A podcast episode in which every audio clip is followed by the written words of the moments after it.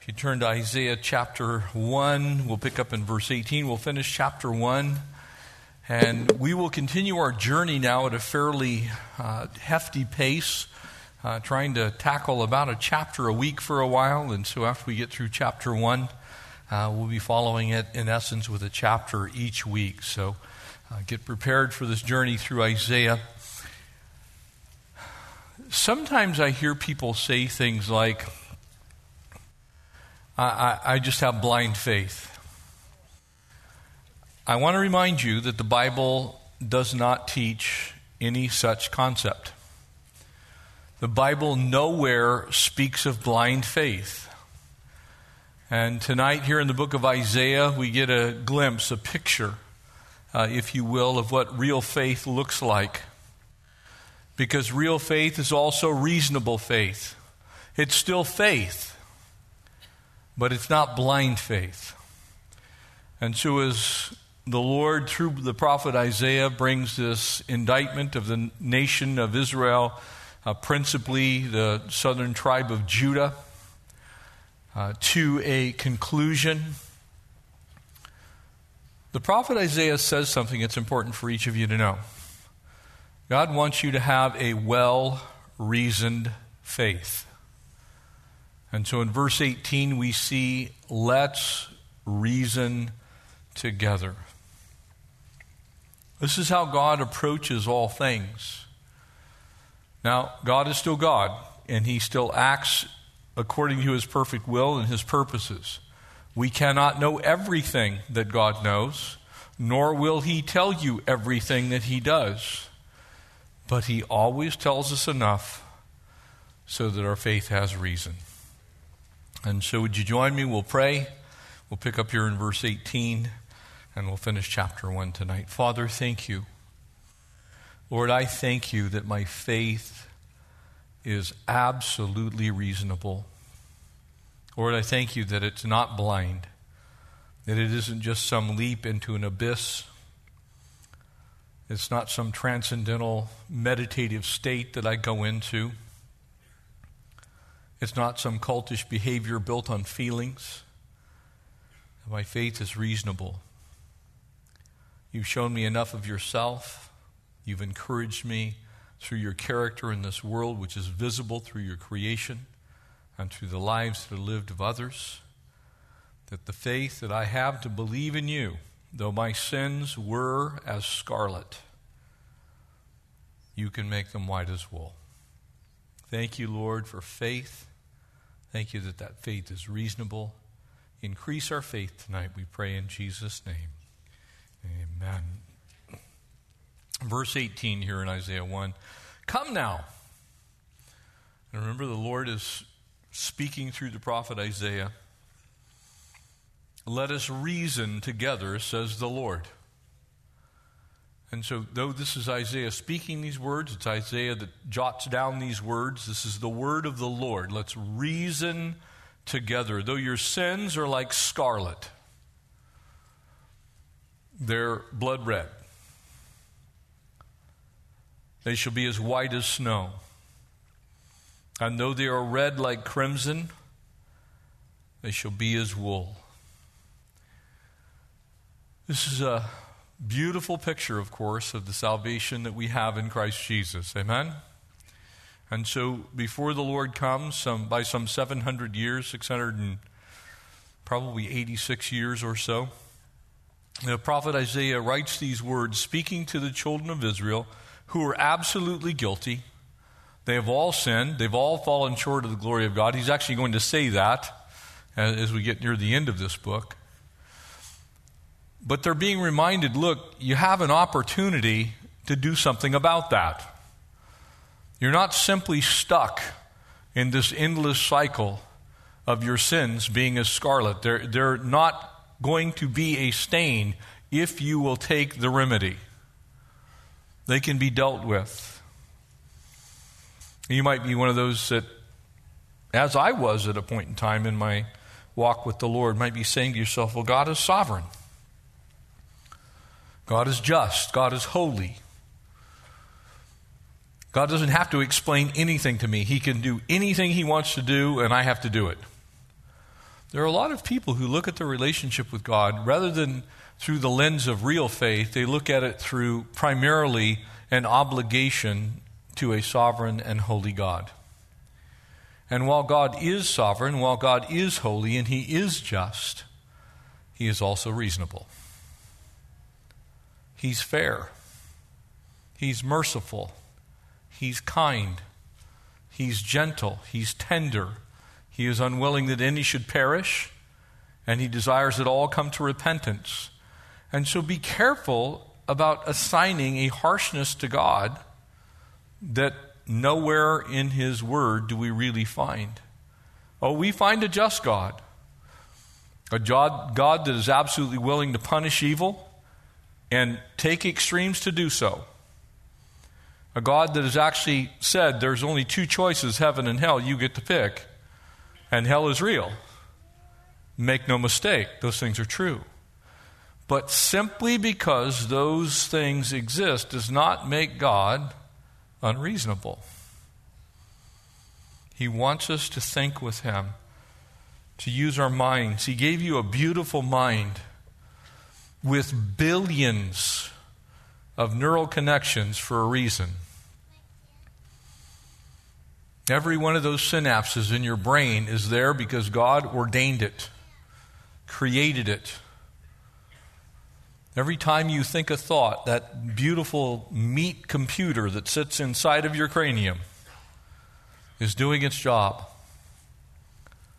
And so God wants you to think with Him. He doesn't challenge us to leap into what people call blind faith. It was invented by people who don't know the Lord. The Bible has faith described in a very, very wonderful way, and you can turn there if you'd like, or I'll read it to you from Hebrews 11, verses 1 and 2. The writer of the book of Hebrews gives us some insight before he moves on to describe people who expressed faith, who lived lives of faith, he first tells us what real faith looks like. Now faith is, is how Hebrews 11 starts. Now faith is. In other words, he's saying this is what faith actually looks like, this is how it functions, this is how you can know real faith. Faith is the substance. In other words, it's substantive. It has meat, it has weight, it, it is something that you can measure, it is something that you can test. It is not ethereal. Faith is not just mental. Faith has substance. Faith is the substance of things hoped for. Now, I would think if you're here and you know the Lord, you are hoping for a whole bunch of things from the Lord. Amen? That He will one day take us home to heaven. Amen? That that heaven is a real place wherein there is the fullness of God's joy. There are all kinds of things that we have yet seen, but we know that there's substance to them because we saw other people live their lives for that same hope and even forfeit their life for that same hope, believing that those things are true because God said so. There is substance to it. I have seen that substance when I sit with people, especially those who are near the end of their life, and very especially those who have an incredible peace that is visible when they are about to take their last breath before they go and see the one that we hope for. You see, because I have sat also with people who don't know the Lord who do the same thing, and there is a very different substance of their life. I can tell you the truth between those two. I've looked into the eyes of someone who's about to meet Jesus, and it is the most joyous, freeing thing that one can possibly imagine.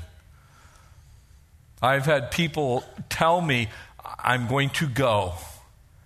I had a lady one time say, The angels are here.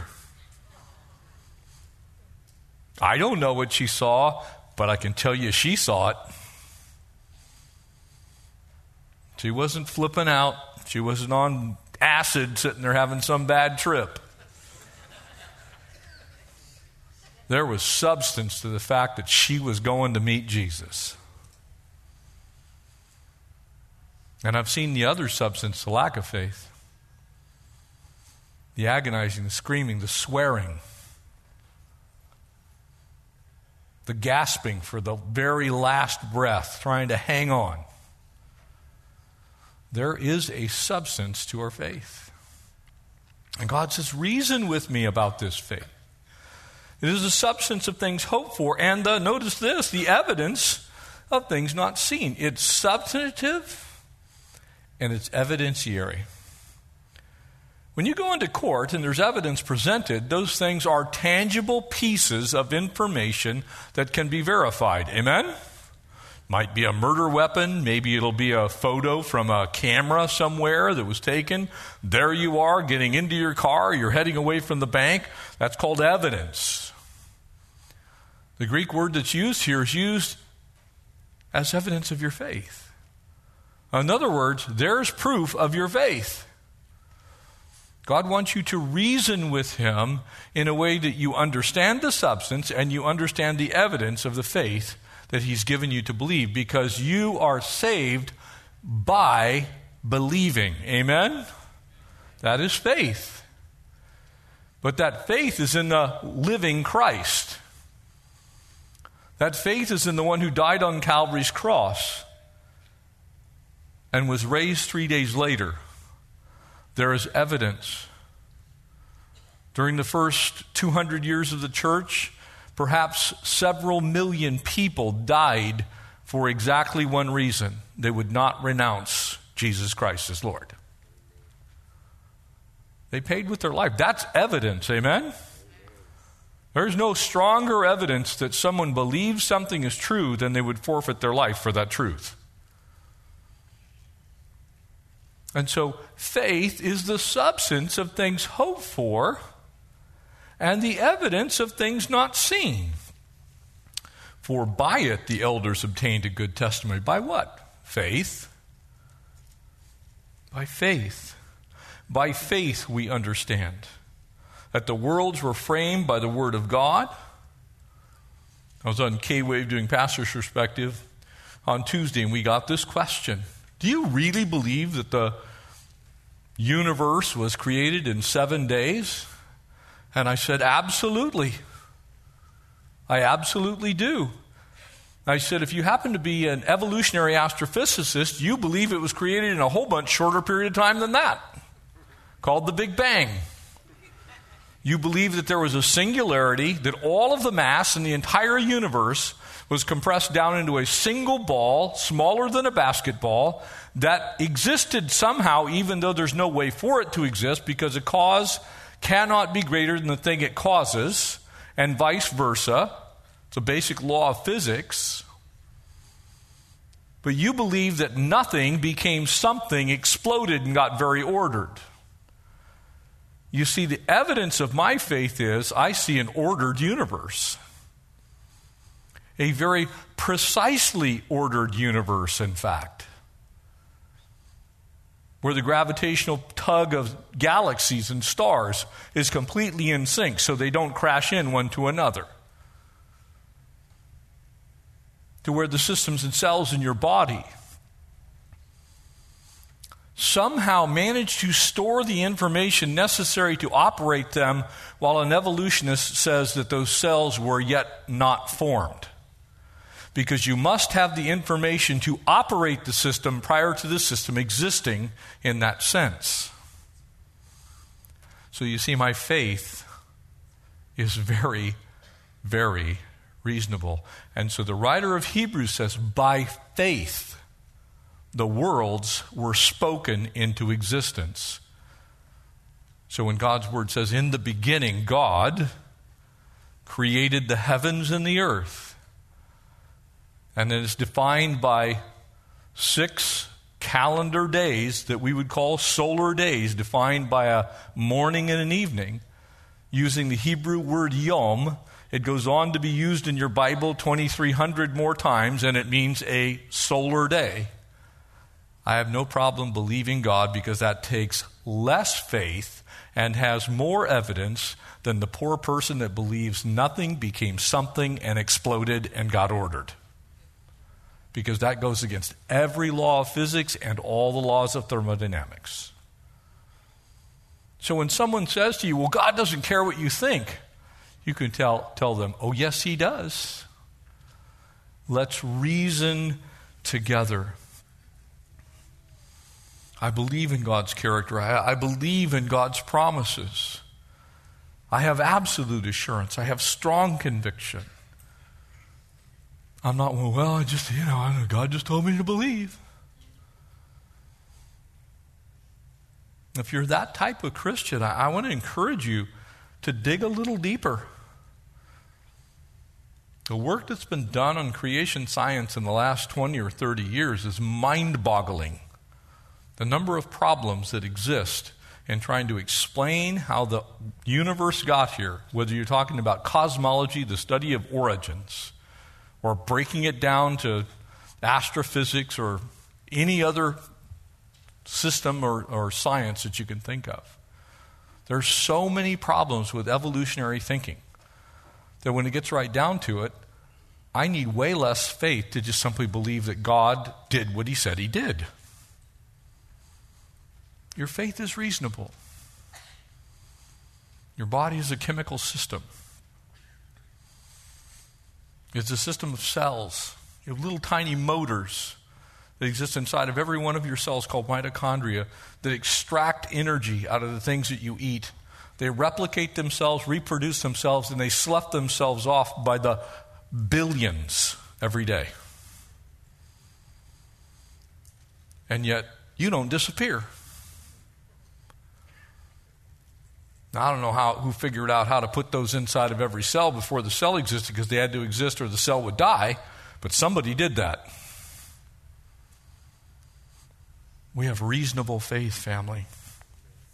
Reasonable faith. I'm not wandering around going, wow, I hope it doesn't rain today. Uh, I hope God exists. I hope Jesus is real. No, I know Jesus is real. My hope is in heaven. And my hope has substance. And so, what faith actually does in that sense is it gives us better vision. For those of you that are fisher persons, Notice I didn't say fishermen. I'm being correct. Fisher persons, because my wife Connie is a really good fisher person. I can't call her a fisherman because she's a really gorgeous lady. So I call her a fisher person. If you put on fishing sunglasses, there's a crazy thing that happens. It, it, allows you to see through the glare off the water, and you can actually sight cast a fish that you wouldn't otherwise be able to see. Faith is like that. There's real substance. The world's like that. But faith helps you see beyond what you can actually see without the glasses on. Faith helps me see beyond just the simple realities that are right in front of my face. There also, faith could be said to be very much like night vision goggles.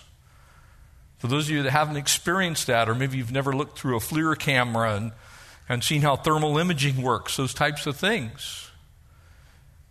If you're wandering around without that technology and, and you go into a situation where it's completely dark and you're trying to see a human being, you're not seeing anybody or anything.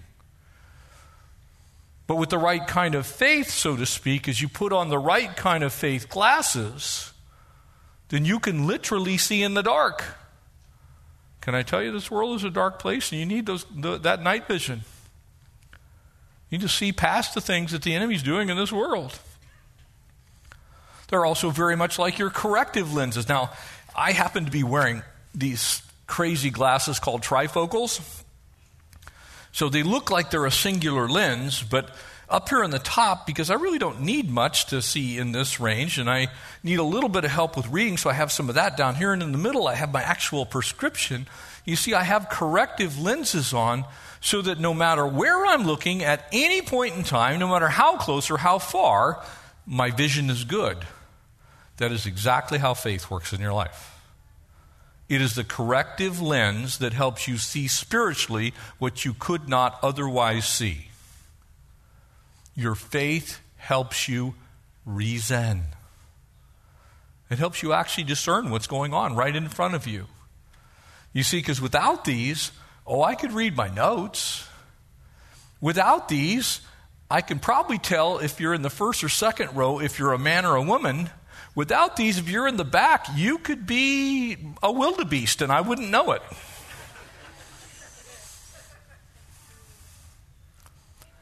Faith spiritually helps me discern everything I see. That's what's being spoken of here as the prophet Isaiah says, Come. Let's reason together. Let's use our faith. Let's put on our faith glasses and look at the situation that exists here in Jerusalem as God is pronouncing this judgment on the nation Judah. Let's talk about and let's see correctly what's going on here. And so there's a reason for our faith. Now, you might be looking at this passage and you're going, well, you know, I mean, okay, so what? And so what follows here is though your sins are as scarlet, they'll be white as snow. Though they're as red as crimson, they may be as white as wool. he says, let's think about that for a second. Let's see it from God's perspective. Let's understand it. And the reason that this is important is there's a unique Hebrew word that's being used here. It's the Hebrew word tolath. It's used there in the to mean scarlet or crimson. It can also mean deep red. But it's also used in Psalm 22 where the psalmist speaking of the Messiah says, I am a worm. I am a tolath. Though your sins be as scarlet, they'll be made white as well. Let's think about that. Before I tell you all the stuff that's wrong with you, I want you to understand there is a solution to the problem. Your sins are as scarlet, but they can be made white as wool. That's exactly what Jesus came to do. There's a reason for my faith. There in Psalm 22, it says, speaking of the Messiah, I am a worm, I am a tolath. Some entomology, if you will, the study of insects. This particular worm it's a little tiny worm. Has some pretty unique pro- possibilities uh, as we study it. It can do some strange things. It was used during, during ancient times to make a red dye. That red dye was indelible, in other words, it could not be erased. And the way that red dye would be released is that little tiny worm, though your sins be as a tolath, they can be made white as wool. As you'd crush the life out of that little worm, as you'd squeeze every last drop out of it and diffuse it into a dye and dye a garment with it. The way that worm came about is when it was before it was in its larval stage, it would go and attach itself to a piece of wood permanently, and it would die on that wood. You getting the picture? And it would be from the crushing and the bruising of that worm that the red dye would come out. And that worm lived just long enough after giving birth that it would send off its little ones. Anybody hearing the story of Jesus? And then it would die. just long enough to care for its disciples. So though your sins be as scarlet, they can be made white as wool. The prophet Isaiah is painting a picture of what will happen as Messiah comes. He's saying, Look, you got a really serious problem. The dye is permanent for all have sinned and fallen short of the glory of God unless there's a remedy, unless there's a redeemer, uh, unless something's done, there's nothing you can do about that red stain. But he says there is somebody coming who can, someone who can take care of that. In other words, Jesus prefigured in this picture. Let's reason together. Just like Jesus' life would be squeezed out for you, squeezed out for me, just like he would be nailed to a piece of wood. Just like he would live just long enough to see his progeny go off and begin to live their lives, it would be then that he would die alone. So Isaiah is setting the picture for the whole rest of this book.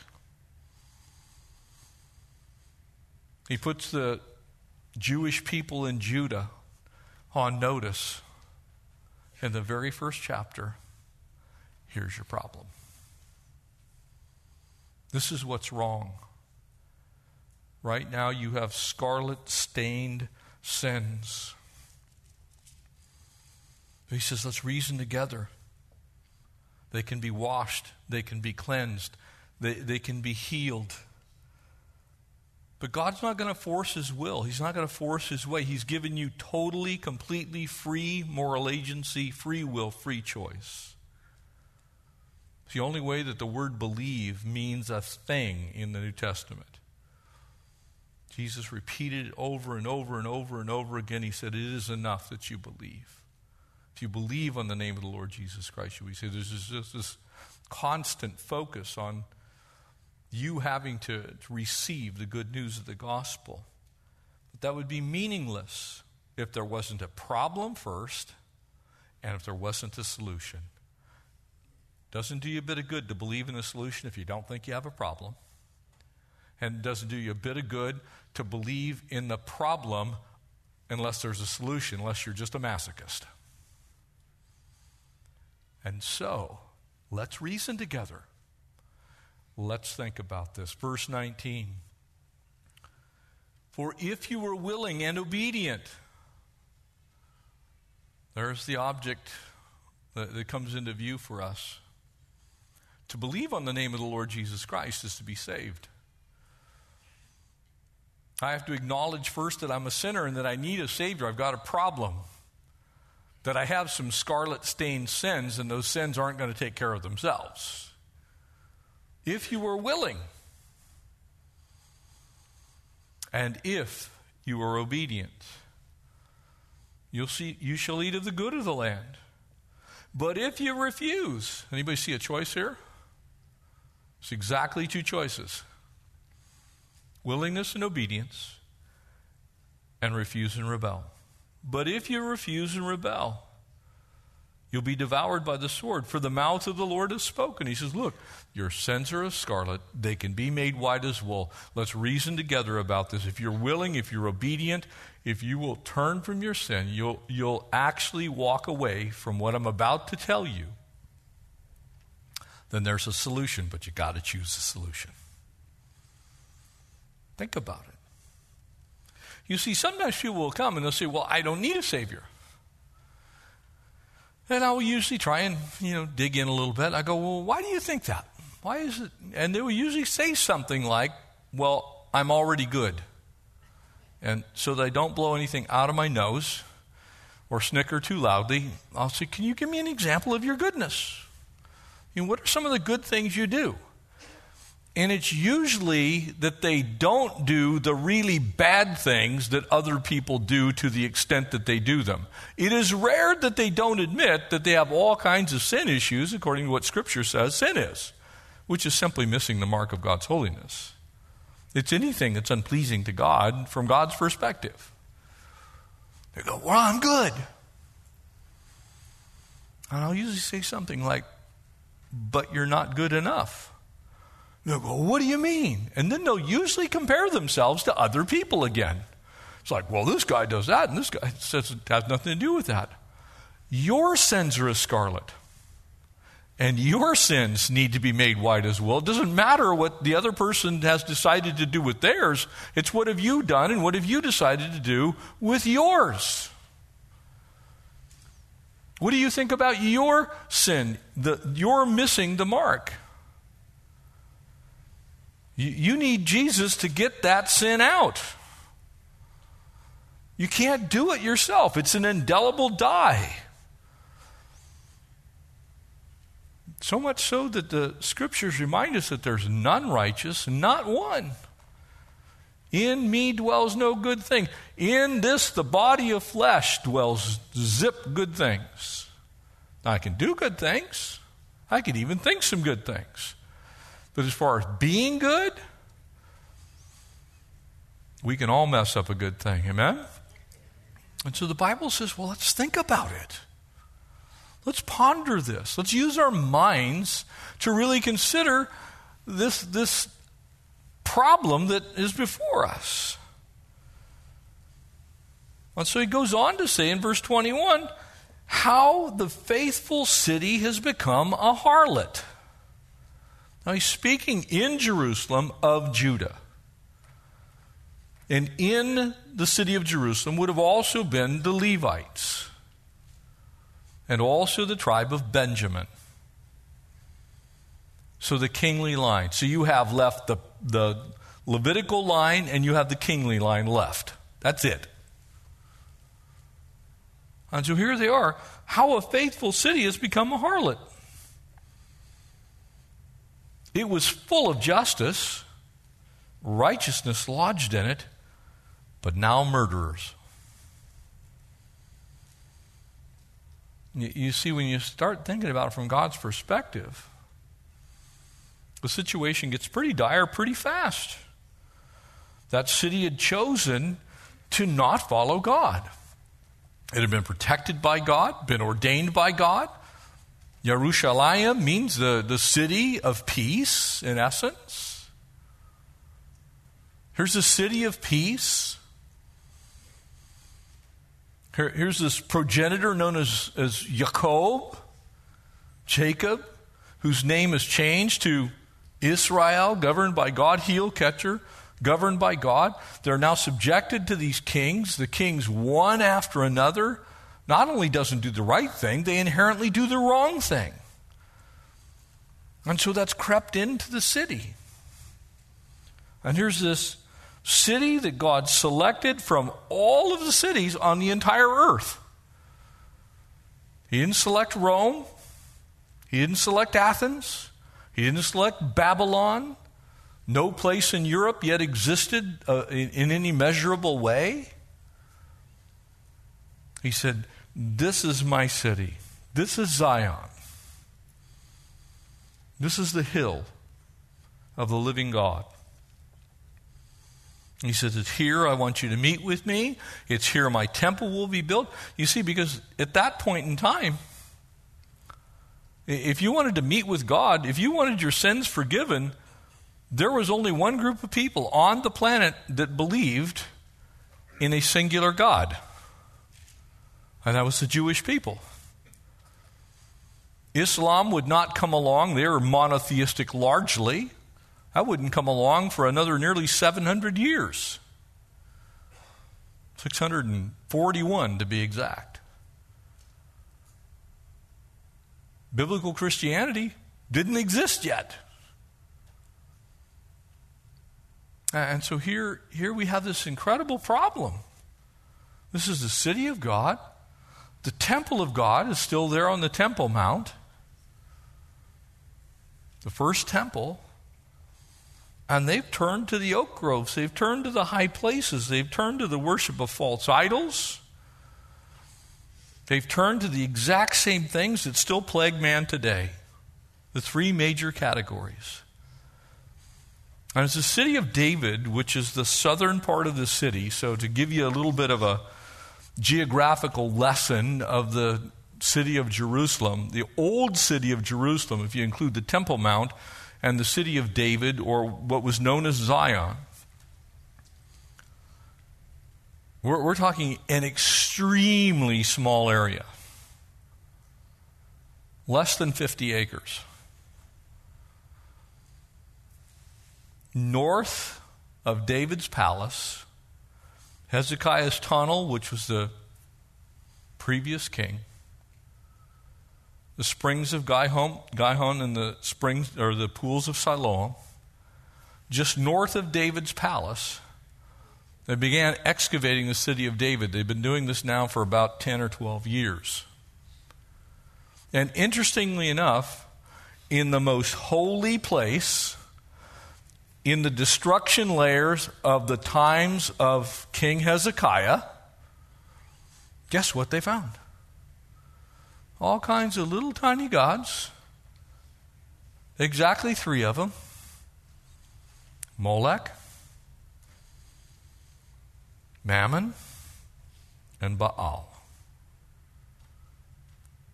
Power, passion, possessions sexual sin, money and possessions, and unbridled power with other people. And he says, Look, your sins are as scarlet. And they're all going, What? We're just making money. They're all going, What are you talking about? You know, I mean, yeah, okay, all right, I got a wife and a girlfriend too, but, you know, who really cares about that stuff?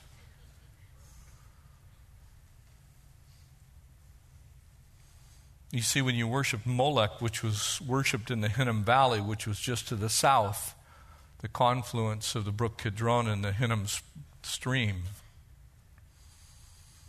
there was a bronze statue there that would be heated up, and you would take your babies and put them on the outstretched arm of Molech.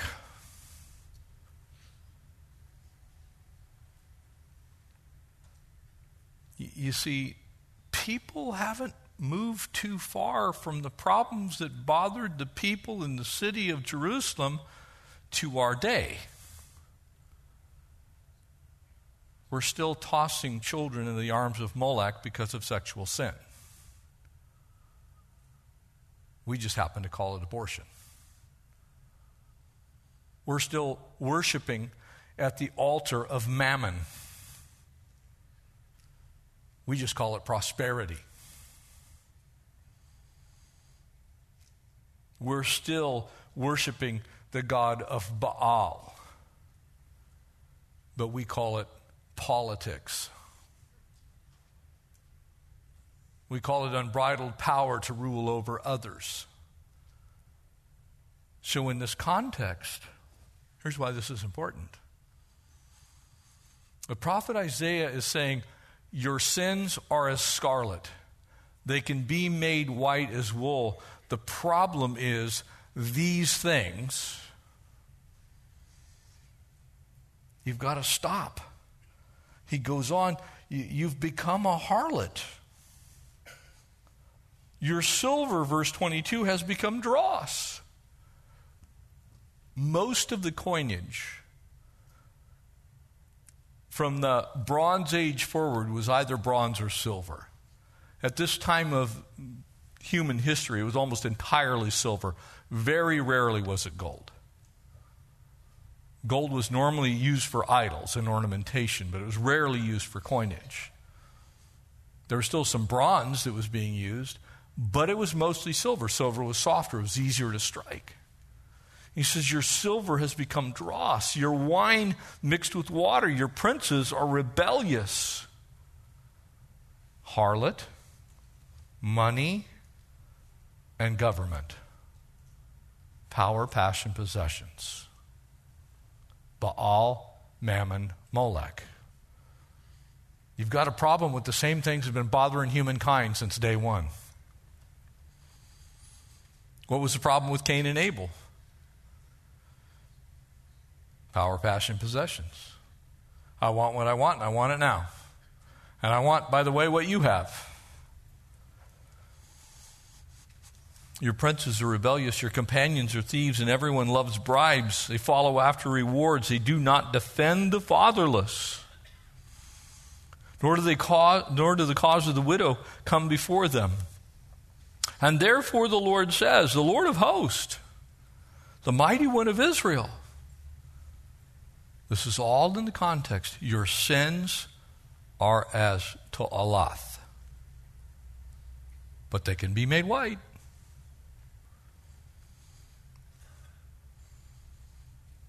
Ah, I will rid myself of my adversaries. I'll take vengeance on my enemies. I will turn my hand against you.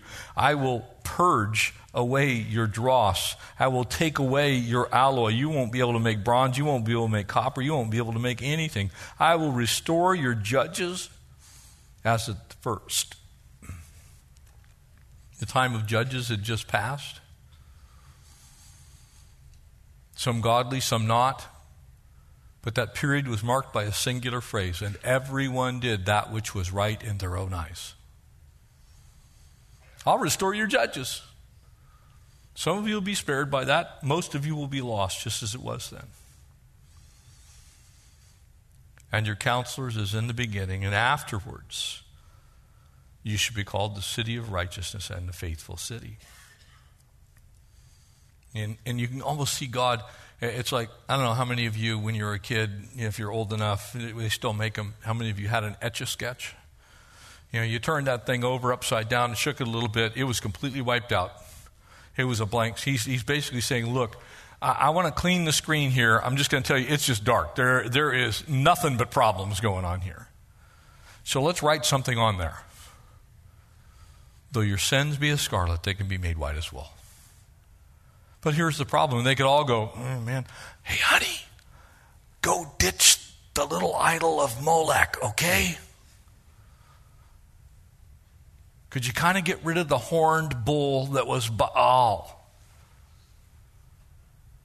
And they're all running they're scurrying. And interesting enough, as they've been excavating the city, the city of David, Zion, the hill proper, just north of the very location that this story comes from in cracks and crevices are these little tiny idols, little tiny bulls, the horn bull with the outstretched arm, which is Molech, Ashtaroth poles. He's saying, Look, well, let's reason together. The city's a mess. God says, I'm going to clean it up one way or another. And that's the scary thing. God has always said, I'm going to clean it up one way or another. I'm going to give you a chance to relent, repent, and submit, and we can make this white as wool. Or you can keep doing what you're doing, and you can have what's behind door number two. And you don't want that. Some of you are old enough, you snickered at that. You know, let's make a deal. I'm offering you complete forgiveness conditioned upon your repentance and your turning to me and will erase the debt. Or I can give you what's behind door number two, which is the judges. I can bring back that old system, and you can try and see how that works again, but it's going to come to the same exact conclusion it did the last time, which is it didn't work. Or you can force me to do something even worse than that. And that is really descriptive of how the Lord works in our lives. He shows us the problem. He says, let's reason together. Let's think about this from my perspective, God's perspective. Here's the problem there's sexual sin, there's greed, there's avarice, there's murder. Everybody wants what everybody else has. You want power and authority over other people. These are the basic things. What are you going to do about it? He says, You got to give them up. You have to surrender. You see, that's the beauty of the faith that I have. I've surrendered. It's like, God, you win. I'm throwing myself. When we go into court, you can express your desire to throw yourself on the mercy of the court. What that simply means is I'm going to surrender to you and I'm going to believe with all of my heart that you are not going to give me the fullness of what I have earned or deserved, the penalty of my transactions that I've made that are not in accordance with the laws. God's saying, why don't you throw yourself on my mercy? Why don't you cry out for my unmerited favor, my grace? Why don't you just simply relent? Why don't you repent? Why don't you give up? Look, here's the problem. Your sins are as scarlet. Here's what they are. Why don't you turn from those?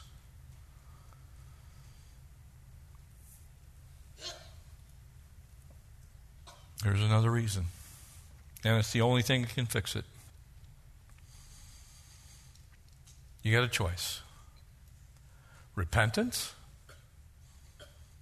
and restoration. I don't know about you, but that sounds pretty good to me. When I reasonably think about those things, I'm like, hmm, now what's the other choice? Ah, destruction. Hmm. Let's reason together.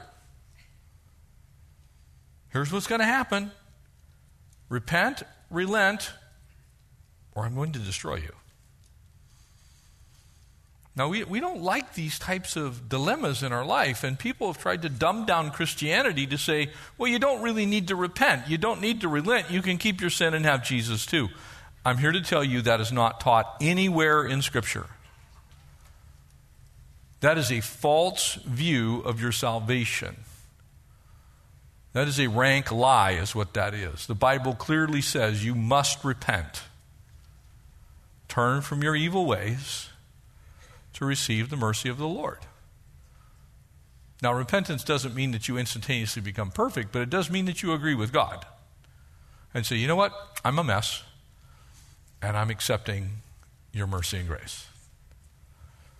Verse 27 Zion shall become redeemed with justice, and her penitents, notice it, circle it, penitents. Penitents are those who are repentant. Someone who recognizes they were going the wrong direction, they now want to go the right direction. And her penitence with righteousness. How do you get redeemed and how do you have justice applied? By becoming a penitent one who is cloaked in righteousness, aka salvation by grace through faith. The destruction of the transgressors. Notice the contrast here and of sinners shall be together. There are no degrees of sinners. You're either a sinner or you're a saved sinner. So if you're an unsaved sinner, there's no degrees of unsaved sinners. They're just all going to face exactly the same condition, which is at the great white throne of judgment. You're going to finally be cast into the pit, which was actually built for Satan and his angels. Not for you, but you have to make a choice and step over the body of Jesus to get there. You're going to have to dance over grace in order to get to hell. But it clearly says, gives you a choice. The mountain of God, that's what Zion means. The people of God shall be redeemed with justice. God has to be just, He can't be unjust. So there has to be a payment made for the sin and it has to be total and complete. There must be redemption. The price must be paid in full, which that scarlet condition can only be paid in full by the blood of Christ. Then you get the penitent's righteousness. The destruction of the transgressor and of the sinner shall be altogether, and those who forsake the Lord shall be consumed.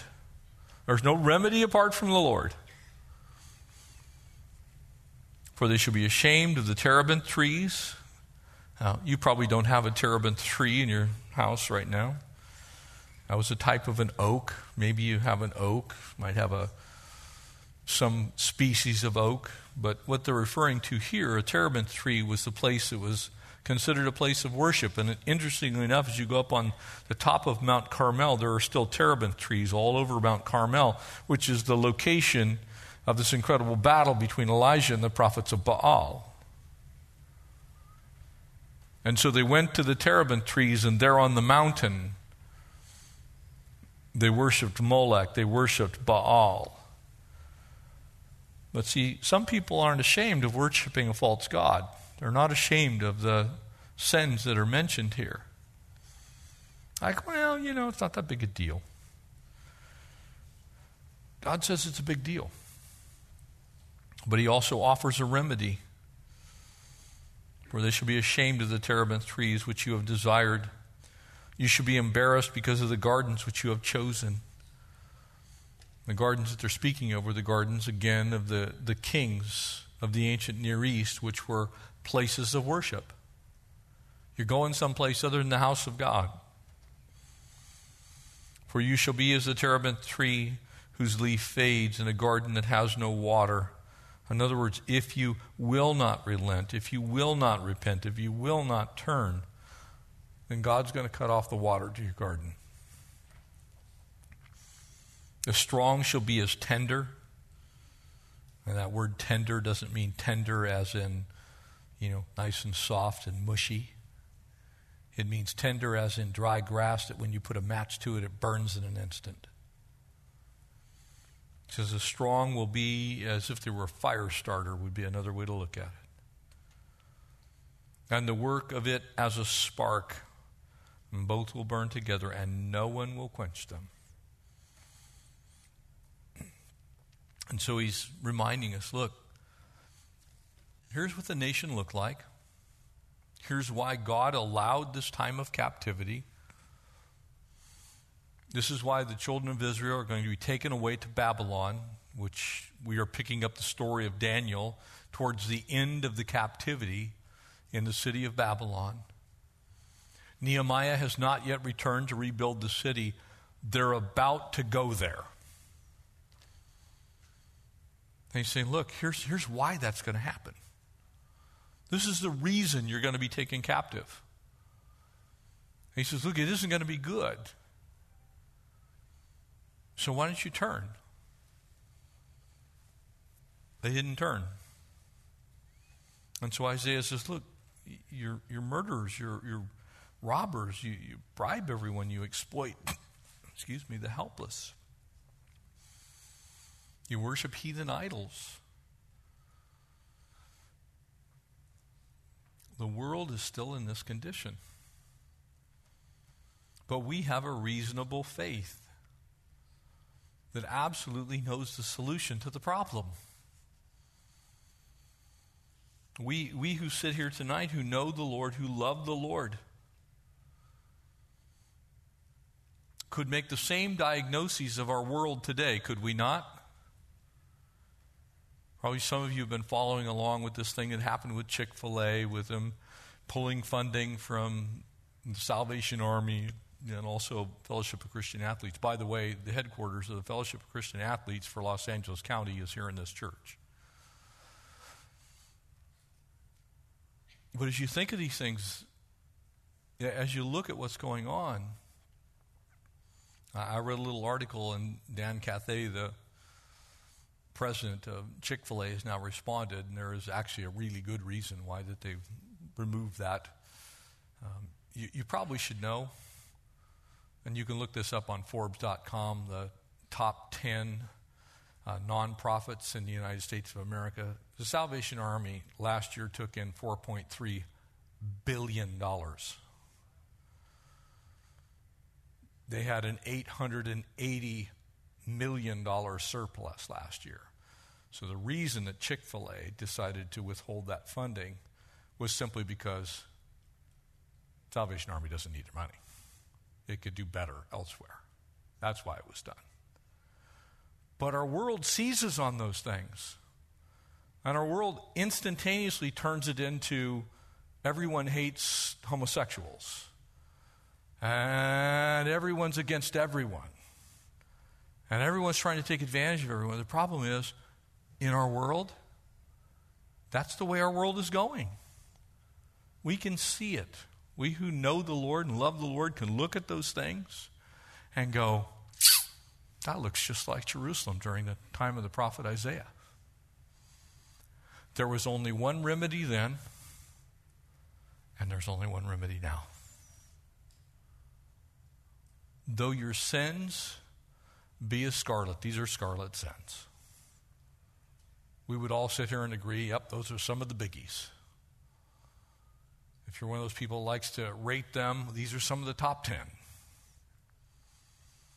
Though your sins are as scarlet, they can be made white as wool. He doesn't just stop. The, the judge in this case, God speaking through the prophet Isaiah, doesn't just say, look, here's the problem. Excuse me, the problem. He basically says, look, let's reason this out together. All you need to do is repent and turn.